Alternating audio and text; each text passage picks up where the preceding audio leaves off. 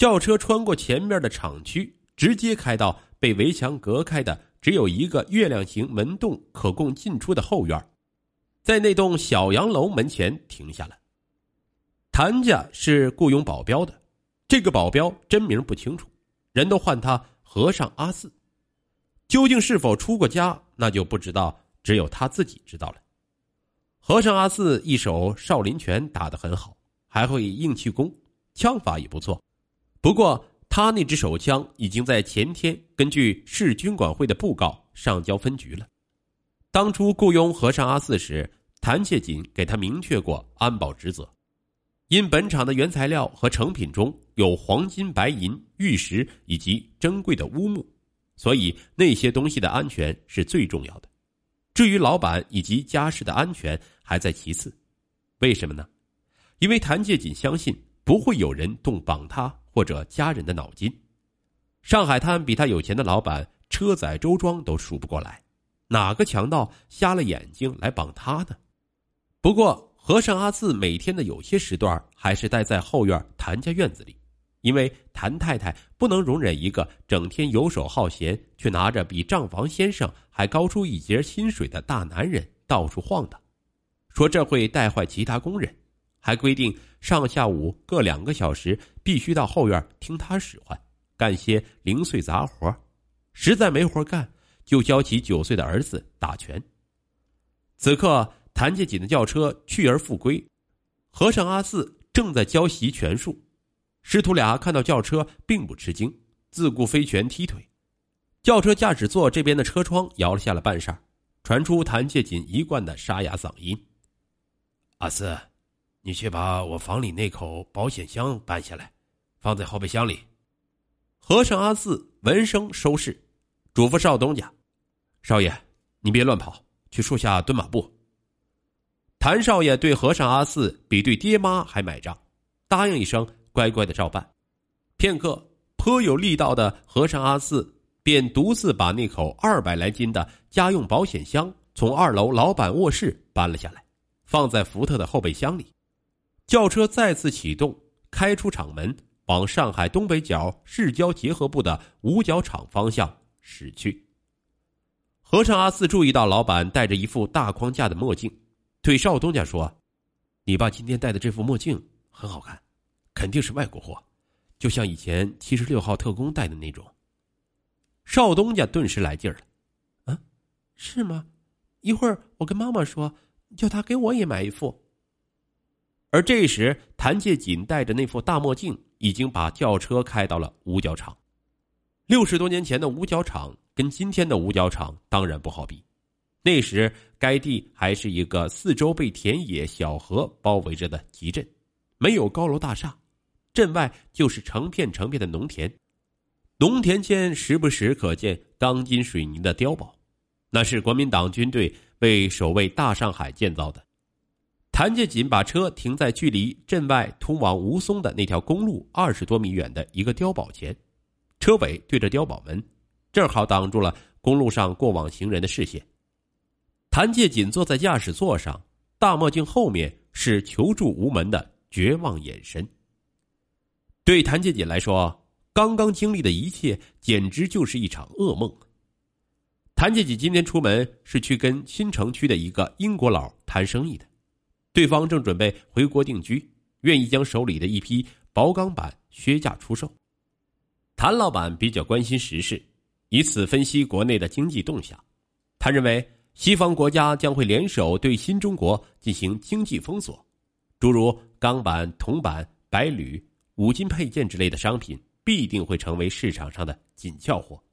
所以他想果断出手买下来。他驾驶着轿车经过三角地菜场的时候，由于人多，被迫减速行驶。忽见迎面走来一个三十来岁的高个女子，冲他连连招手。谭介锦还以为是哪个认识自己的朋友家眷。便踩了刹车，那女子双手扳着，开启了一大半的车窗，嘴里一跌声说道：“先生，帮帮忙，我的朋友脚扭伤了，麻烦你捎他一段路到公济医院就下来，谢谢先生，谢谢先生。”谭介锦这才发现路边另有两个打扮的很时尚的俏丽女子，其中一个穿浅绿色连衣裙的由他的同伴搀扶着，一只脚悬空不敢着地，脸上表情痛苦。三角地这边以前是美租界，后来与英租界合并改成公共租界，已经开发上百年了，其实属于仅次于原法租界西区公共租界的热闹地段。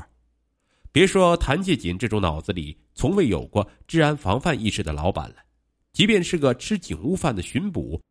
置身四周市声嘈杂、人头济济的环境中，又是面对着扭伤脚的美女，这份职业性的防范意识只怕也会烟消云散。当下，谭介锦根本没有想过是否有什么不妥，几乎是不假思索的点了头，下车拉开后车门。让高个子和他的同伴把伤者扶上车，高个子安置好他们后，反身坐在副驾驶座上，嘴里又是一连串的谢谢。公济医院一九五三年改称上海第一人民医院，院名延续至今。三角地菜场作为上海最早的一家室内菜场，也还存在。上百度地图查询，这两处地方不过六百余米距离，开车是转眼就到。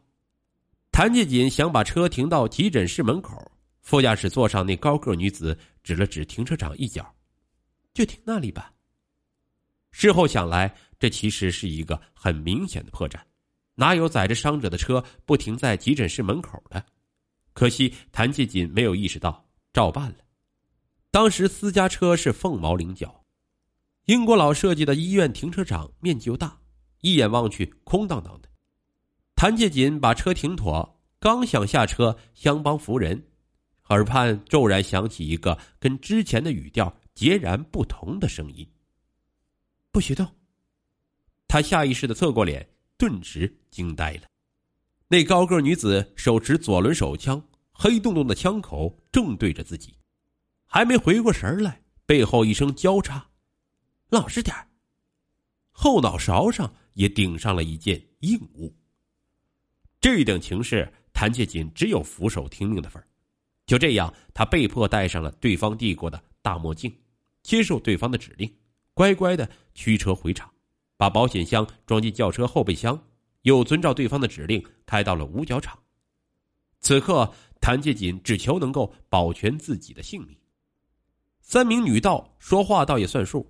到了五角场，让谭介锦交出保险箱钥匙和密码。把箱内的三十两黄金、两百多枚银洋、十三件首饰全部劫掠，之后没伤他一根毫发，保险箱钥匙也还给他了。只不过临离开时，把他的双手绑在了方向盘上。那个伪装伤者的美女强盗还对他嫣然一笑，拿出一块六寸见方的人造丝帕，上有用粉红色丝线绣的“金国团”三个核桃大小的。空心正楷字，说是奉双枪王八妹之命送给谭先生留个纪念，以后江湖上如若遇到有谁跟你过不去的，只要出示这方丝帕，对方只有买账的份说着，用丝帕盖住了谭介锦那双被绑在方向盘的手上。其实，公路上正好有一辆满载着全副武装的解放军的卡车缓缓驶过。谭介锦的手虽然被绑着，可是伸出手指就能长按喇叭，这样一来肯定会引起解放军的注意。不过谭介锦没有这么做。如果那三个女盗回过头来赏他几发子弹，那性命就没了。谭介锦就这样被劫了，他的被劫想想应该比唐文章还窝囊。警方对于此案自然是无比震惊。已经内定为上海市人民政府公安局局长的市军管会公安部部长李世英立刻下令严查该案。如果确系与五二七榆林路那起抢劫案有关，应串案并侦，并指示榆林分局侦查五二七抢劫案的专案组前往提篮桥分局会商，以确定是否系同一伙案犯作案。提篮桥分局抽调了四名刑警侦查该案。他们与榆林分局的贺德祥、伊福根、龚涛三名刑警交换了意见，